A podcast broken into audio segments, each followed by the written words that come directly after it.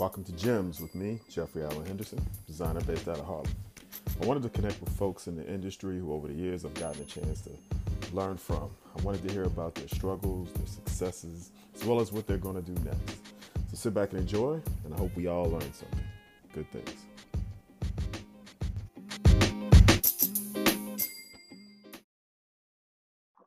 Hello, everybody out there. Um, joining us today on Gems is, no matter how much she told me I was saying it right two seconds ago, I'm going to say it wrong. Swati Argade. Argade. Swati Argade. Am I getting it close? Perfect. Uh oh, she disappeared. Okay. Well, I'm not here. You can't hear me. Uh, oh no, you're here. You're here. Okay, so, okay, okay.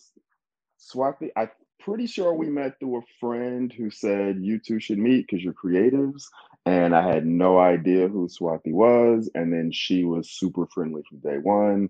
Um, on top of the many things she does, she was teaching a class, so I joined the class, and I thought that's what her main thing was. And once I started doing my homework, I realized she had this entire world of ethics in design and creativity and fashion and a store in Brooklyn. And I was just amazed. So we don't really talk enough. So here's my chance to sort of get to know more of what Swati's thinking and what she's doing. And please tell us who you are.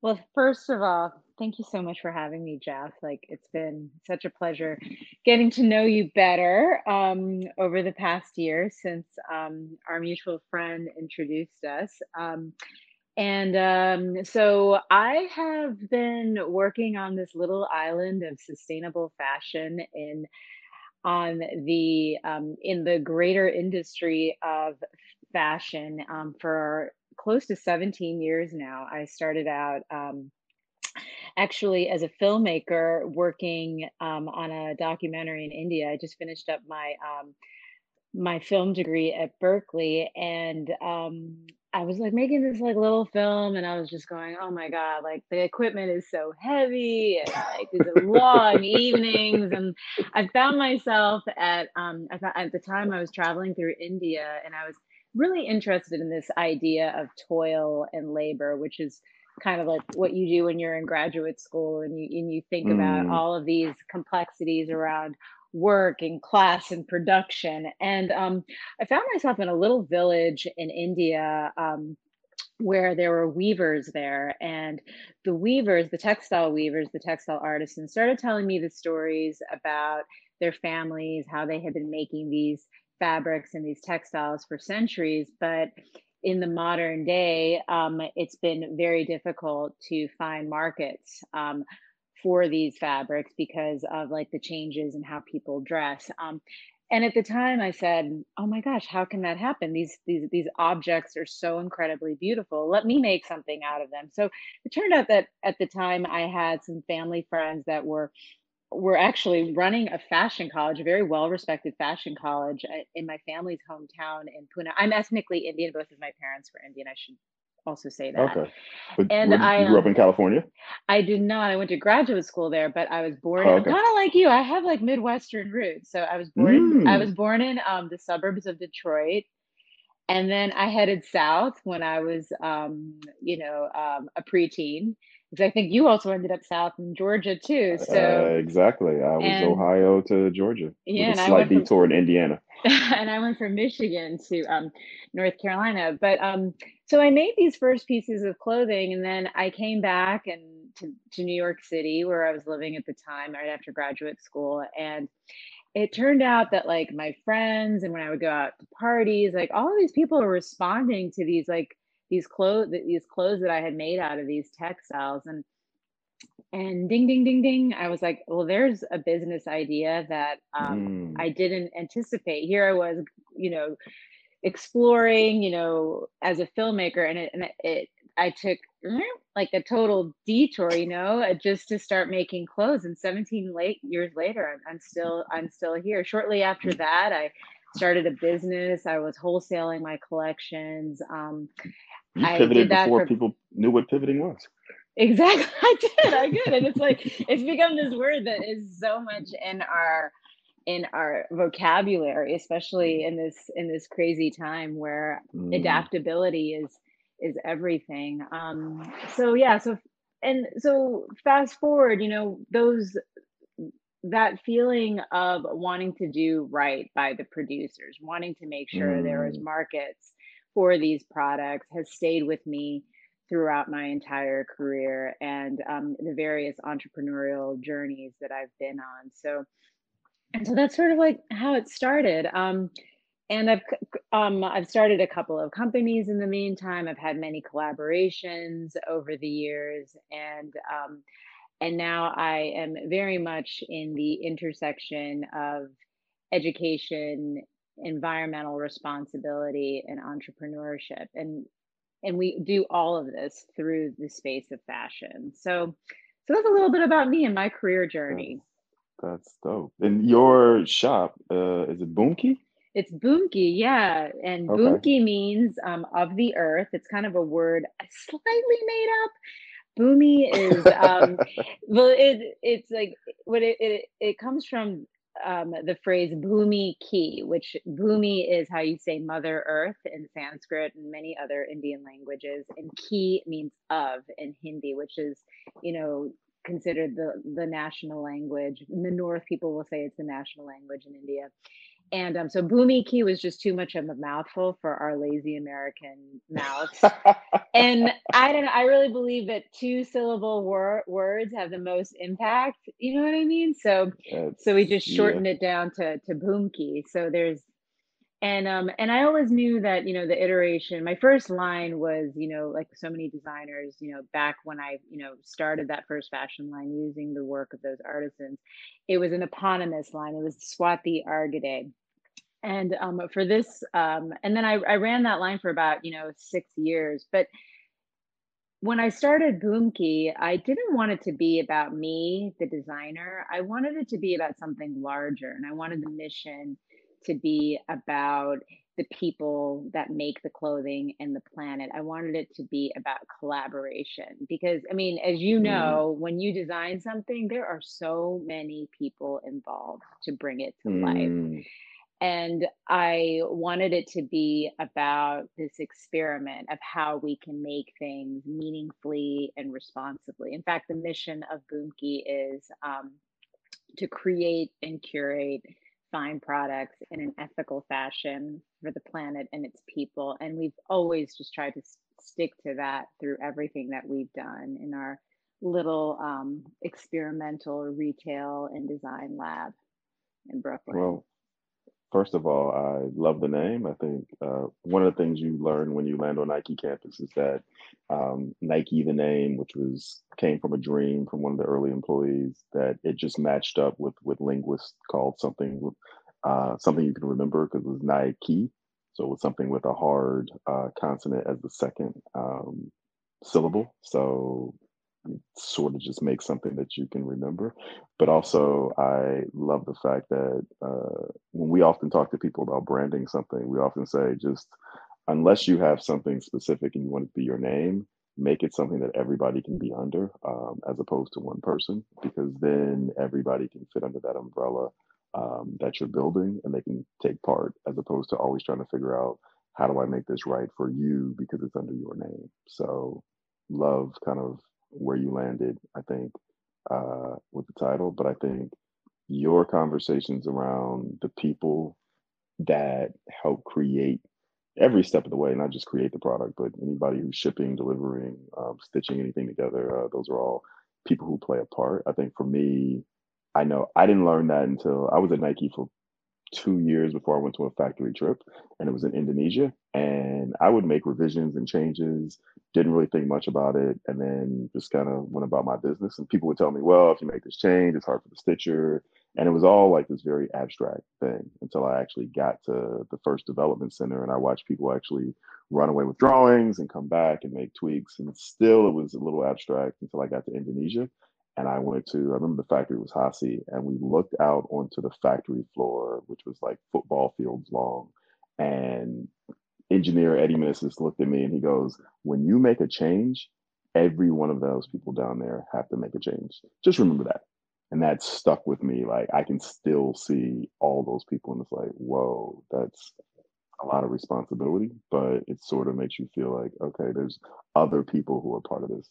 conversation. So I I, like I love that story, Jeff. Like that's um, and I I don't think your experience is uncommon with most designers um, that work um, in the West and are relying on um, workers in um, in developing countries uh, to to produce our products. So it's like it's a story that I've heard many times, and for me, um, because I started out meeting the people that made the cloth, um, I started from a very different Mm, place. So, mm, so when I, but what you're what you're describing is um, is something that happens to most designers, and you're lucky in that you actually got to go and see that. mm, Um, yes. and I think I think that is that I think that was a unique experience. And you know, and in some of our other conversations, we've talked about you know, the supply chain. And I think what's important to remember about the supply chain is that there's a human aspect to it. I think like when you think supply chain, it's very abstract and you think Right, about it in terms of economics, but there is actually a human Boxes on a page. Yes, exactly. It's like very like, you know, where's the bottleneck in this whole like process? exactly, exactly. But there is the People? What? yeah, exactly. Like there is the human supply chain. And I think one of the things that we've been thinking about um, with my team and with um, other colleagues and friends that I have working in this space is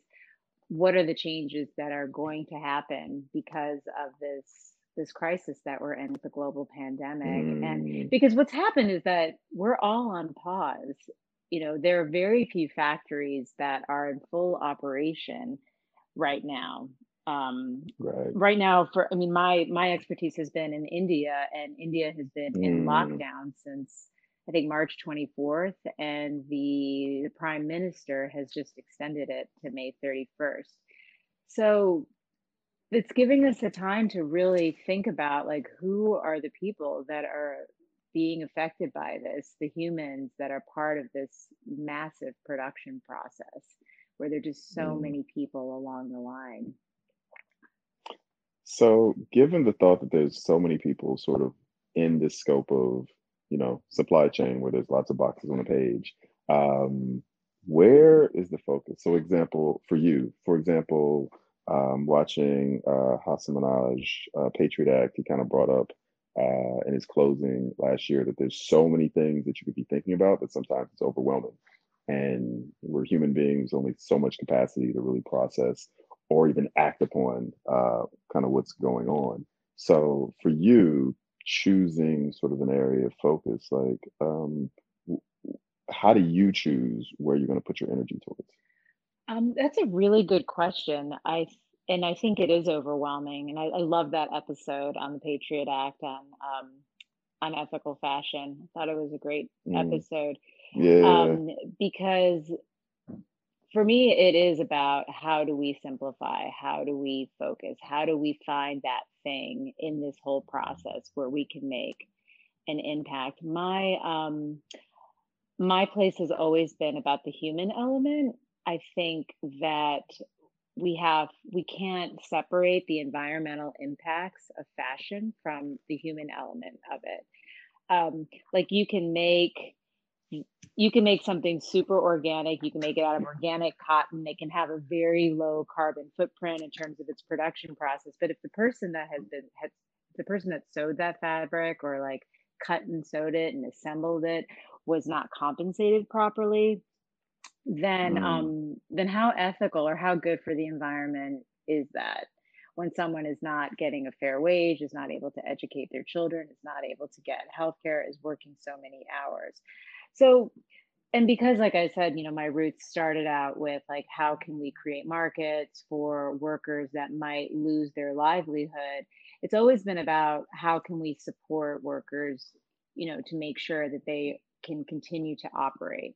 Um, and at the same time, I've been very focused on working with artisans around the country and around India, um, and in other collaborations like in Africa and, and South America, but mostly in India, where I've been able to to look at their production processes and seeing what kind of dyes they're using. Like because when you're mm, using so if you're a worker, right, and maybe maybe you're we're working on the compensation, but if you're working with um, with dyes that have high toxicity that haven't haven't had a proper certification to make sure that there's low toxicity, then that is going to impact you and your family at home. And we've seen what kind of um, what what the global supply chain has done and our greater reliance since the early 90s on um, developing countries and cheaper labor and our our appetite you know sometimes insatiable appetite insatiable appetite for for cheap clothing we've done all of that on the backs of of of global cheap labor right? And right. people you can't see. people that you can't see you know? And and right. i think so much of what i've the work that i've done is like how can we make those people less invisible? How can we make them more visible so they are not visible? right, and we've also seen that anyone that works for example near a dye plant you know where there is or near a denim plant as we know like denim is one of the most destructive industries on the planet because the amount of um, water that's used, and a lot of the water just um, falls off, falls out of the the process, and goes right back into our water supply or the water supply that is in the the adjoining areas. But if we can find a way to um, make sure that the people in those areas, you know, that those kinds of experiences are not happening. So, so some of these workers, if they work in a near a conventional cotton field, there's a much higher incidence of cancer, respiratory disease. The, the mortality rate is very high. So I don't think a lot of people think about like when we're when people are producing those clothing, how that is actually impacting the land and the environment of those countries as well. And so I know you asked me to think about the focus, but I don't I feel that what's going on in sustainability, the environmental impacts is very much rooted within race and class. And we know that people have the worst health effects, the most deleterious health effects when they are in a a place where there's unfettered regulations. No one's thinking about regulations with mm. water and the mm. environment. And where is that usually happening? That's usually happening in our most disenfranchised communities here in the United States as well. So, right, so, I, right, I, so I do think it's very hard to, to to separate the environmental impacts or the environmental disasters that have happened in, on the planet from the workers that have been involved with disasters that come out of like industries that where there's no regulations. I mean, and oftentimes there, but I, there's not a lot of regulations happening in these countries.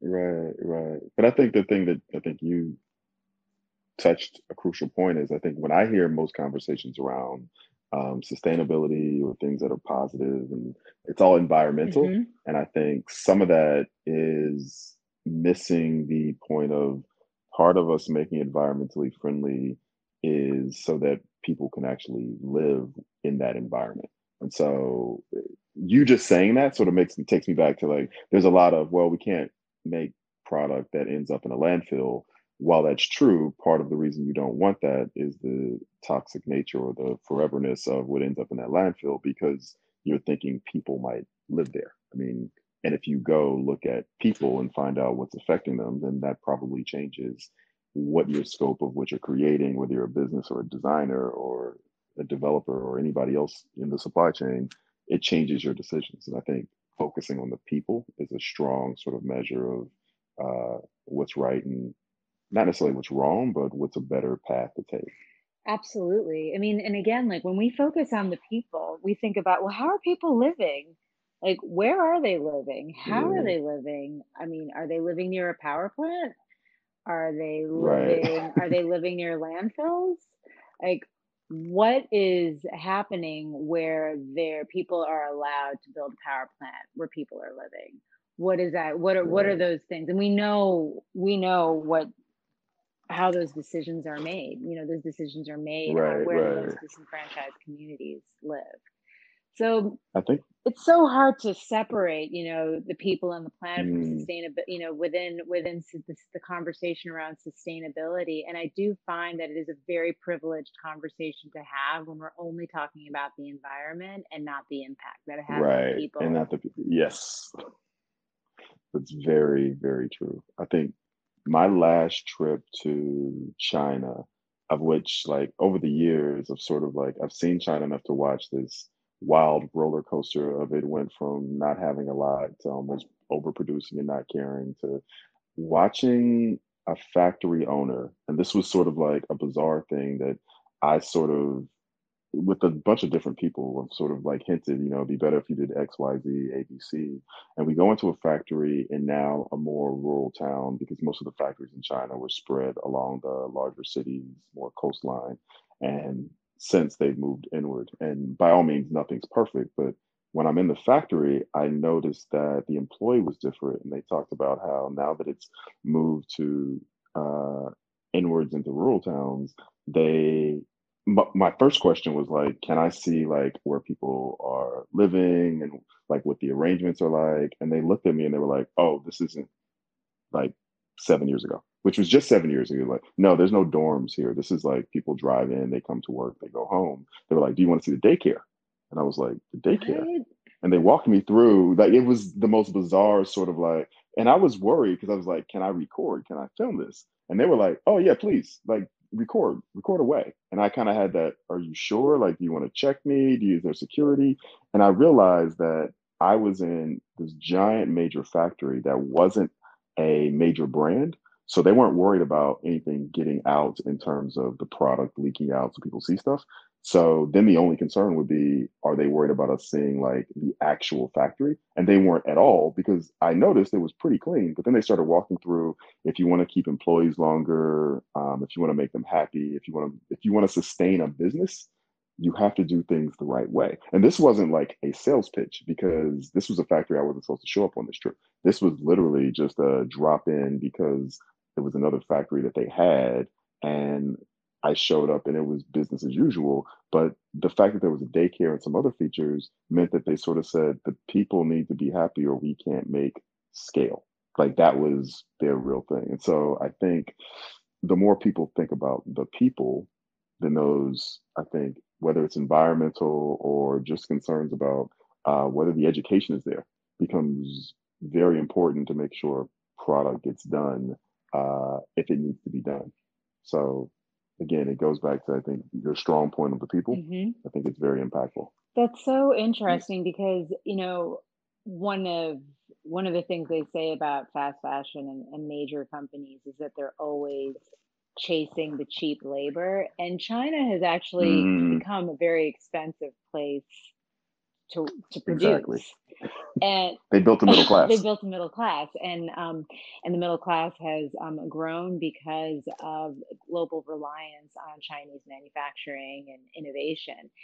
And I'm really happy to hear that story because um, it also re- it also shows that people are trying to do good things everywhere in the world, and and you know we point our fingers at various countries and nations to say well this is how they're doing it or they're giving manufacturing a bad name. But i do always feel like you know people are doing good things like to use your to use your Right. motto. And um and i have a story from you know from my first line you know my eponymous line the reason i stopped producing that line was because i saw a factory I had, and I think hmm um I think I might have told you this story, and I think this story you can find it in very place various places in, in- on the internet because I think it really gave me a pause about what what was happening to fashion at the time, and this was about 2007 or 2008.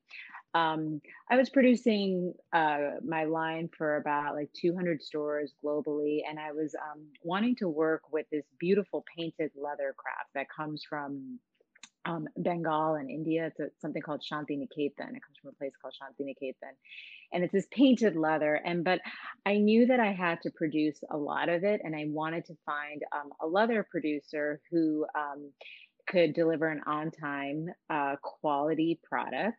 And um, so a friend of mine was like, "Oh, well, these guys are some of the best leather producers in all of India. You should go and meet with them and have a conversation." So I walked into this showroom. It was the kind of showroom that you would see, you know, on Seventh Avenue in New York City or in Paris or Milan. It was so beautiful. And you saw all of these gorgeous bags, like bags that you see on the pages of glass, glossy fashion magazines, you know. Mm, And um, I was like, oh my gosh, like they are putting they're making bags for these you know these major global brands and i would love to see how these bags are made.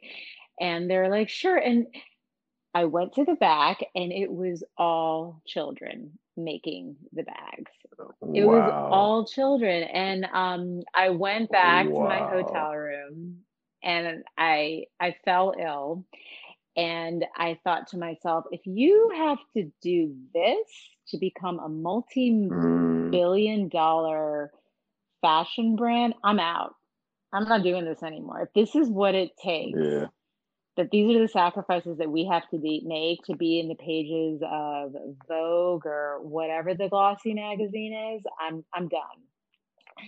And Yeah. um, so to hear your story about how people are trying to do it right, and for me to go back to that story where there wasn't even like a self consciousness, Right. right. there wasn't That was there wasn't even like a self consciousness. I mean, I did that one. The story I'm telling you is from you know 12 to 13 years ago, and 100% the ideas and the views have completely changed. People have embraced sustainability, not as much as we'd like for them to, but within fashion, there's much more of a self consciousness because people are afraid they're going to get Mm. caught. Well, yeah, there's, there's a element of like I don't want to look like I'm doing wrong. Uh, It's not that I want to do wrong or don't want to do wrong. It's just I don't want to look like I'm doing wrong.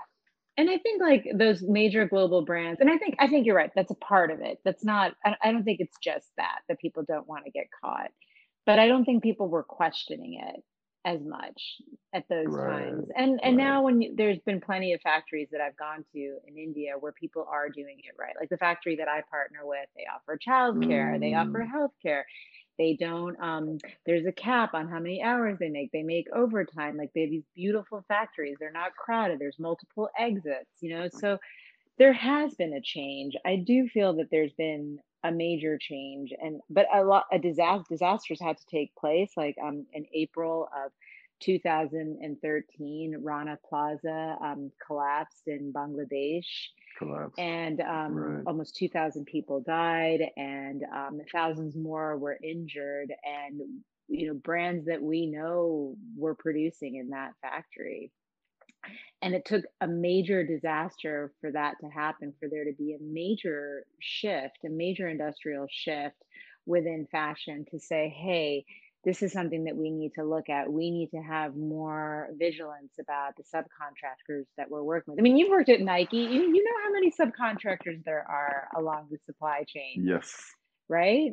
Like, Yes. I would be curious, like, how many subcontractors are there in the production of a shoe? Like, I, you know, Uh, the one thing that was so there was a report that came out, and you would know this better than I did. Um, around uh, they were giving out report cards to major brands on what they were making, and um, I think Adidas scored really high, Nike scored pretty high. Um, a lot of the major um, say sportswear brands scored really high, and the ones that scored really low were the luxury brands. And it, their example was that because the major uh, sneaker brands had gone through the big issue when uh, Phil Knight opened up the doors to the factories, which is basically like shed light on the problem, even if we're doing wrong, let like let everybody catch up because we'll be fixing it now.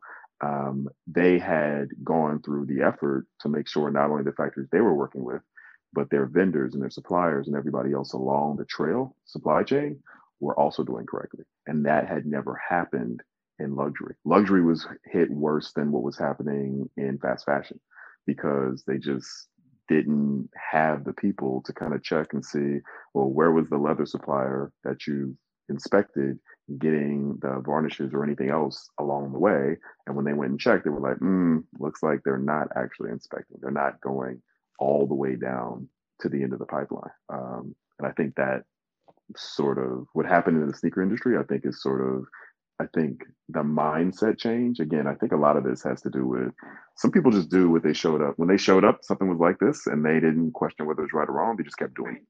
And that doesn't make it right or wrong. It just means that they didn't really have the wherewithal to go, if I walk into a room the light's on, should I turn it off when I leave? The light was on when I got there. I should just leave it on.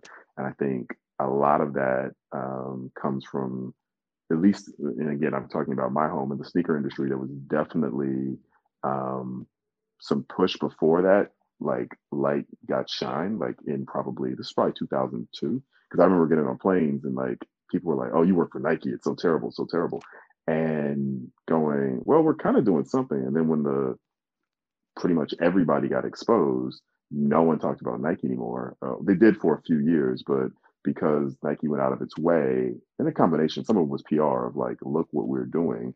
The factories who were making big money were like, oh, if we want to ride this PR train, then we need to clean up our act. Fast forward, I think it's just become the norm. Like it's not even the I'm trying to clean up anything or I'm trying to do it just for PR. It's when I walked in, this is these were the rules. So I just need to play by these rules because somebody put them in place. I think it is that how do you advance the rules beyond where they were placed 10 years ago, 20 years ago, three years ago. Um, I think that's sort of an important task that um, to keep our eye on because that's the part that for me, and I guess a bigger question for you is like, where in that supply chain mix do you see, especially with, um, I guess in two cases, one with larger brands, um, where is the capacity to cause change? Um, and then in smaller brands, like what is their potential? Do you see something that's obvious or um, an effect can be made? In large brands, well, first of all, I think the large brands, if they can make major changes, they're going to make the most impact because of scale. Mm. You know, and right. for example, H&M is the largest consumer of cotton, conventional cotton. Mm. And um and you know, and I'm not trying to like you know poke at H&M right. because they have a major right. they have they have they have major production issues. They have tons of inventory. They burn billions of dollars worth of inventory, and they have in the past, and they've come under fire. Mm. But if they were, um, if they were to only use organic cotton, only use organic cotton, and just decide not to use conventional cotton, it would completely change the lives of hundreds of thousands of people around the world. Mm. Um, so just making a decision like that can really change things. Or even if like they had a goal to say, we're going to just make sure that 50% of it is going to be organic cotton.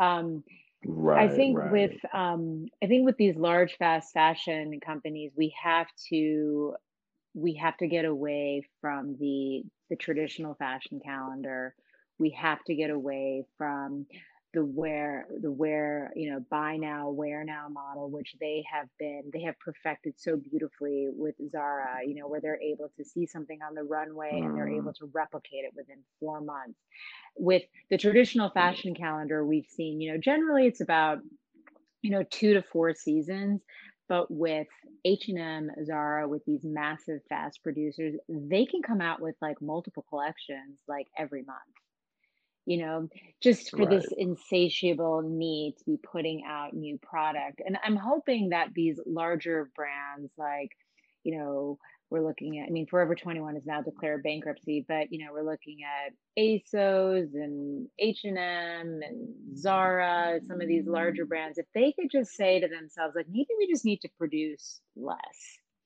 maybe we don't need to be filling right. the store with new product every you know four to six weeks there's a great um, white paper that came out um, with hbs um, some years ago about how zara does it and i remember like reading that paper i think it was about 10 12 years ago about how they've been able to perfect getting new product out and now 12 years later you look at that paper and you're and you see right they can get things out in six what, weeks. And what like, a problem uh, that is, that and, and, it's just the mindset, the mindset around that that process, right. which was you know held up to be look at this incredible manufacturing process and how what a well-oiled machine Zara has been, and to to to, to have some perspective on that um, 12 years later is to see how how destructive that model has actually been.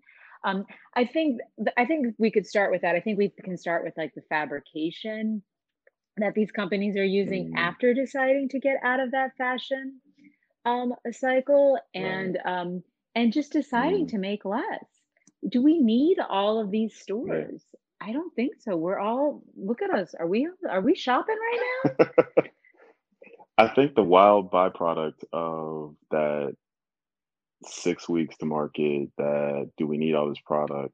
Um, I saw it, which was odd, is that for me, I sort of witnessed it. I had no interest in it. It didn't really affect me. But then when it started affecting me, is that when I started looking at designers' portfolios, or what they would say is that there were plenty of jobs that they could get at those, you know, fast fashion houses because it was just a quick turnaround of find out what's already selling and just duplicate that and get it done. And people were making good money. And I was like, but that's not sustainable, not from a environmental sense, but from a are if you're, if you're a designer and you're only learning to like take something, knock it off, and make it quickly, that's not sustainable as like a job resume. Like it just didn't factor in my mind. So I've talked to most designers like you should probably read up and work on something that's a little more evergreen once you create it so that it lasts for more than just six weeks because that doesn't seem like a good idea. So it even affects downstream in terms of the people who are working on the product. Like their abilities and their skills. 100%. And and that's a really interesting point that you bring up is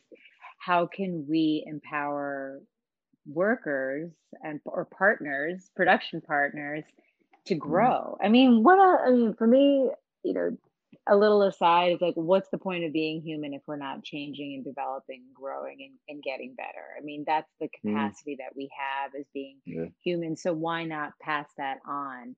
As we make newer, more innovative product, why not pass that on to our artisan partners or our production partners? So I I love that that idea. And you know, and, and there um there was in China one of the things that was rampant and also like in other countries, but I remember reading this case study specifically um, in China, which is this idea of piecework, where the same worker only deals with one piece of the production and that's what they finish.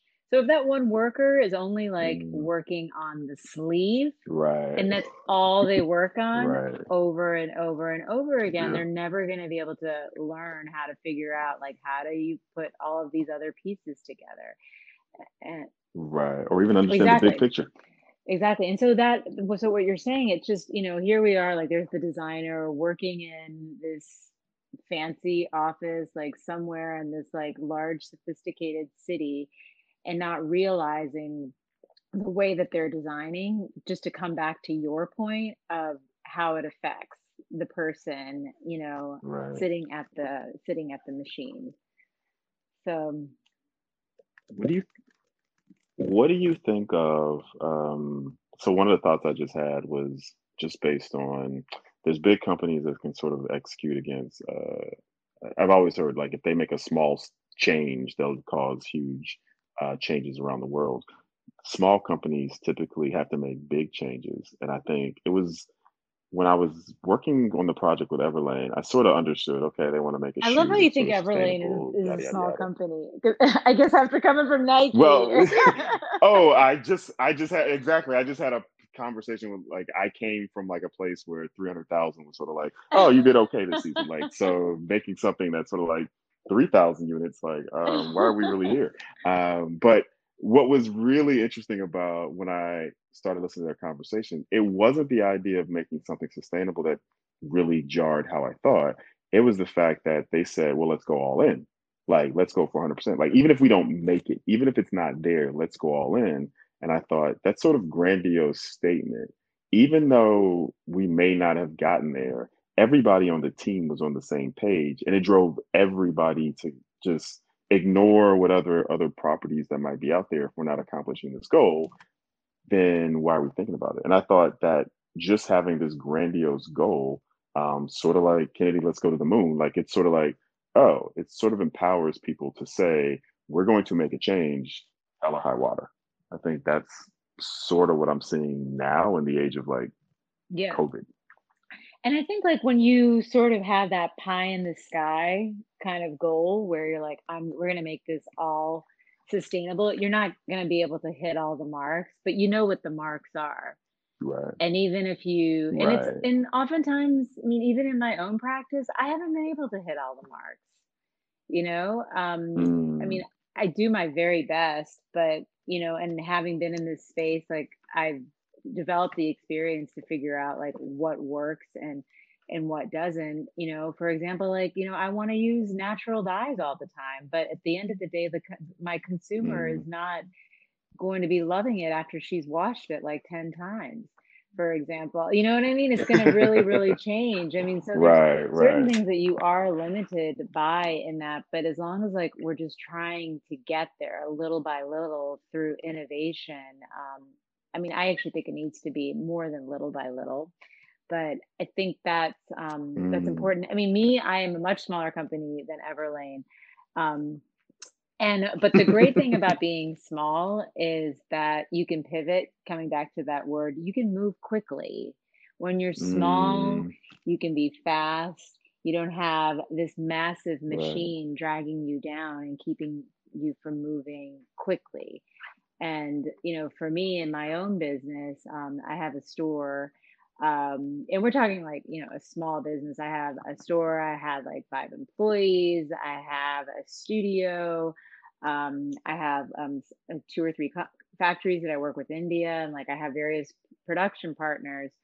Um, you know, and we're producing thousands of products a year for sure. But with COVID, I'm looking at okay, how are we going to start making multi-seasonal clothing? Uh, How is that? How are we going to make that into our Mm. focus right now versus, you Mhm. know, let's think about like, you know, a higher end luxury brand. Let's talk, let's talk, you know, since we're talking about sustainable design, like, you know, Stella McCartney, for example, you know, how is she going to really be able to pivot with all of the luxury goods that are out there? I mean, luxury, the luxury good market is is going to be dying because who's really who really needs to be buying gowns and you know fancy clothing? Nobody's going anywhere, you know. So Yes. so whereas like Yes. my entire production for March, April, and May was like wedding dresses, Mother's Day dresses, graduation dresses, wedding guest dresses, Oh, and I had to um I had to put a halt on all of that. Luckily, like this happened, I we, we saw this coming um at the end of Mm. February where you know I was having conversations with my customers that were coming into the store and I had just placed this um this a large order of um, tie-dyed silks that I was going to be using for all of these like, you know, the fancy dresses. And I just told my factory, I was like, okay, hold that and let's not produce it. I'd already paid for it. I didn't cancel any orders, you know. And um, I Mm. said, we're just going to start working, making cottons, things in cottons that are breathable, wearable, that are comfortable to wear. And we're just going to pause and we're going to figure that out. So I think that the with with small Mm. companies, you know, with the opportunities that we have to market ourselves, like online through social, um, you know, for me, it's been really micro and very local by working specifically with, you know, I have quite a large customer base that's very local, that's like in person. We get email and text and all of that. And I've been able to ask them specifically, what is it that you want? Whereas, um, and I think that's the Mm. great thing about being small and local and having those conversations with your customers where you can provide the most service and really figure out what people need at this time. And if you already have the values of doing it right, it's a lot easier to do it right in the way that your customers want you to do it. But um, and I also just want to return to something that you said about, you know, about Nike and Adidas and the sneaker companies where it just it's just become part of the DNA. It's like not like Nike and Adidas are like, yes, we're a sustainable fashion company. It's just it's just what you do. And Right. as a smaller designer, when I started coming, I really branded myself as someone in relief to the larger industries. Like, hey, like this is a place where you can come and know that everything that comes out of this store has been made consciously and meaningfully. But I look forward to the day where I just get to make well thought out clothing because instead of saying, "Oh, and it's sustainable." It's just I'm just really Right. because everybody's everybody's doing it. doing It's just the way that you do it. It's just the way you do everybody's it, doing you it. know? Right. Right. So, I think there is sort of a mind shift that's happening that uh, it was kind of already on its way. I think the idea of processed foods is probably the beginning of like what are what else are we processing and what else is bad for us. But I think the ideas that you've put forth to people who, though to you it may seem like a small group, is influential enough to their friends and everyone around them to go, well, you know, there's another way. You don't have to actually go to H and M. You could buy this other thing, and while it may cost you a little more, if it's made with like-minded people and it lasts a little longer, maybe that's a good thing. Um, and I think I think that is happening, um, not just with you, but because there's more of Swatis out there that didn't exist when you first started. Yeah, I mean, you're working, and I'm so catching on. happy that there's so many people coming in and joining in. I mean, I think Mm, um, I'd love for your listeners to know this, but wi- in terms of all of our basic needs, you know, what our basic needs are food, shelter, gas, oil, electricity, clothing. The only one that has gone down in price is clothing since the early 90s. And I think it's yes, really important for people to know that, you know, in the 1960s, the 1970s, like families were spending upwards of like 10 to 15% of their annual income on clothing their family. And um and here we are, you know, this mindset that you talk about like we don't have to go to the Gap or well, you know, or H&M or Zara and buy you know, four of the same thing in different colors. We can just buy one of those things for more money and it's just going to last for much longer. And we're going to know that it's been, we're going to know that it's had a positive impact on somebody's life. Um, I'm curious about when 10 years from now people are digging through their parents' old clothing if things still last the way we used to be able to go through. And oh look at this old levi's jacket that you know was well made or this even t-shirt that was well made. I can still wear it. Um it's going to be a lot of product that doesn't cut the yeah, if it doesn't get to the landfill first. But it's true. It's, I this is think true this is true this is where where where will last forever exactly. It, it's true. I mean, and the with the um And I don't know if you know this, but this is, I found this very interesting that our largest waste export is clothing. So we export clothing mm, more than any other country to throw it away in other countries because we don't have enough places to put it here in the United States. put it. Which what happens in that so situation, it also kills local manufacturing because they're getting free clothing from the United States. I, i've read about that. I've read about that. So they can't even wear the stuff that they're making because mm, Right. So the ethics of throwing in our clothes away, we have to think about how do we throw away less? We consume less. If we consume less, we'll throw away less, which means there'll be less clothing exported to other countries and we can help, you know, maintain local manufacturing. right but that definitely goes into like a larger whether it's education or mindset of people have to not want to go to get so much that they're not going to actually value or use. But then that comes with the they'll probably end up paying more for that thing that's longer term. And i think sadly that's uh what did somebody say? It's like it's that's why there's programming is that the industry has to communicate that to the consumer. It's not just going to be the consumer's going to wake up and go we should probably stop doing that. That has to be something that is learned because i don't think it's again, the light was on when I walked into the room. I'm supposed to buy five shirts a year as opposed to why don't I just keep the one I had? I think that's going to be something, which I give you a lot of credit for. I think you teach in a way that um, doesn't scare people, doesn't put them off, or come across as like over the top. Uh, the example I always use is that um, there was a time when being a vegan seemed sort of like over the top, and there were people who were like um, uh, wild about it, and you couldn't do anything, but you had to be vegan. You had to be vegan, and now the rebranding is Yeah. plant based it's kind of the same thing, except they slightly changed it. And what's happened is when it was try to be vegan, like it went years of you had to go a certain like grocery store and talk to the people who you didn't really connect with, and they would yell at you about going to any other store. And now the bodega across the street it took milk three years to collapse on the fact that now there's 30 kinds of milk. Like I'm lactose intolerant and I can go to the bodega across the street and get pea milk, I can get rice milk, I can get almond like which all may have their own issues, but now it's not under the guise of you have to. So I think again, it comes under like that education. I think you're one of the people who there's sort of a easier conversation because the facts are the facts, and you do a good job of delivering those facts without scaring me.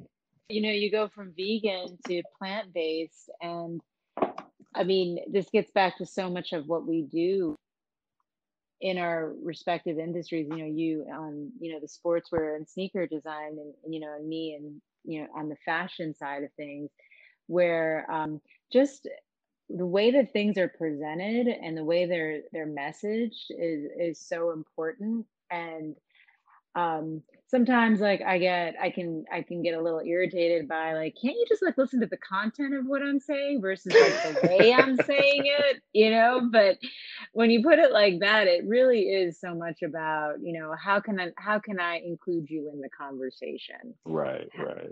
And um i think that's i think that's really important. And you know so i appreciate you saying that very cool very cool so, last question for you, which I asked every uh, guest. If you could go back and tell young Swati one thing that would, you know, help in your creative pursuits, what would it be? Any point in time? Yeah, simplify. Hmm. Focus mm. Focus on just one or two things, Swati, and just get really, really good at it get really really good at it and find people that that you really love and who are doing great things and get to know them and watch them mm. you know and find ask them what their mistakes were interesting so, at what yeah, point do you think you things. started at what point do you think you heard yourself say that um I feel like I was a couple of years in because I didn't go to fashion school, you know. I mean, I've taken classes here and there at FIT, but I've really learned everything on the job in my career. Mm. And um and so I am not one of those people that, you know, had mentors, you know, early mm. on, but I've been able to find my mentors in places. And I feel whenever I start um, there's a departure from from you know, making good clothing and making it responsibly, whenever I depart from that, things get a little more complicated. Interesting. Interesting. You get off the path, it gets kind of rocky. Exactly. Mm-hmm. So, and and I still and I, I continue to live by that. You know, when I get a little when I feel like things are getting a little distracted, I just try to come back to my north star and my compass. Nice. So nice, nice. yeah. Cool.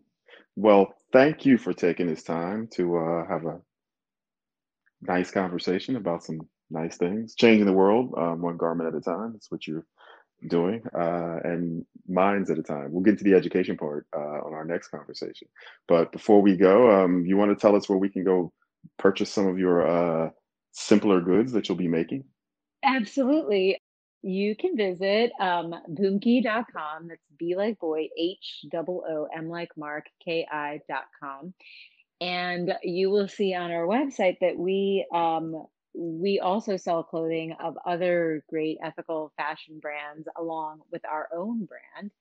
Um, and you can learn a little bit more about our process, what we do. You can read our 2020 sustainability and ethics report to really get a little more information about um, what makes us who we are. And I just want to say thank you so much, Jeff, for um, for inviting me to this. This is I, I love our conversations.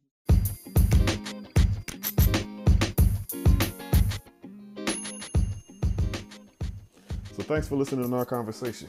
We hope you picked up a few gems along the way. For more talks, content, uh, conversations around design and creativity and what we're doing in the future, head on over to Good Things. That's G O O D T H I N dot G S. You can find us over at Facebook, Instagram, and on our website. Um, we hope you have a wonderful day. Thanks.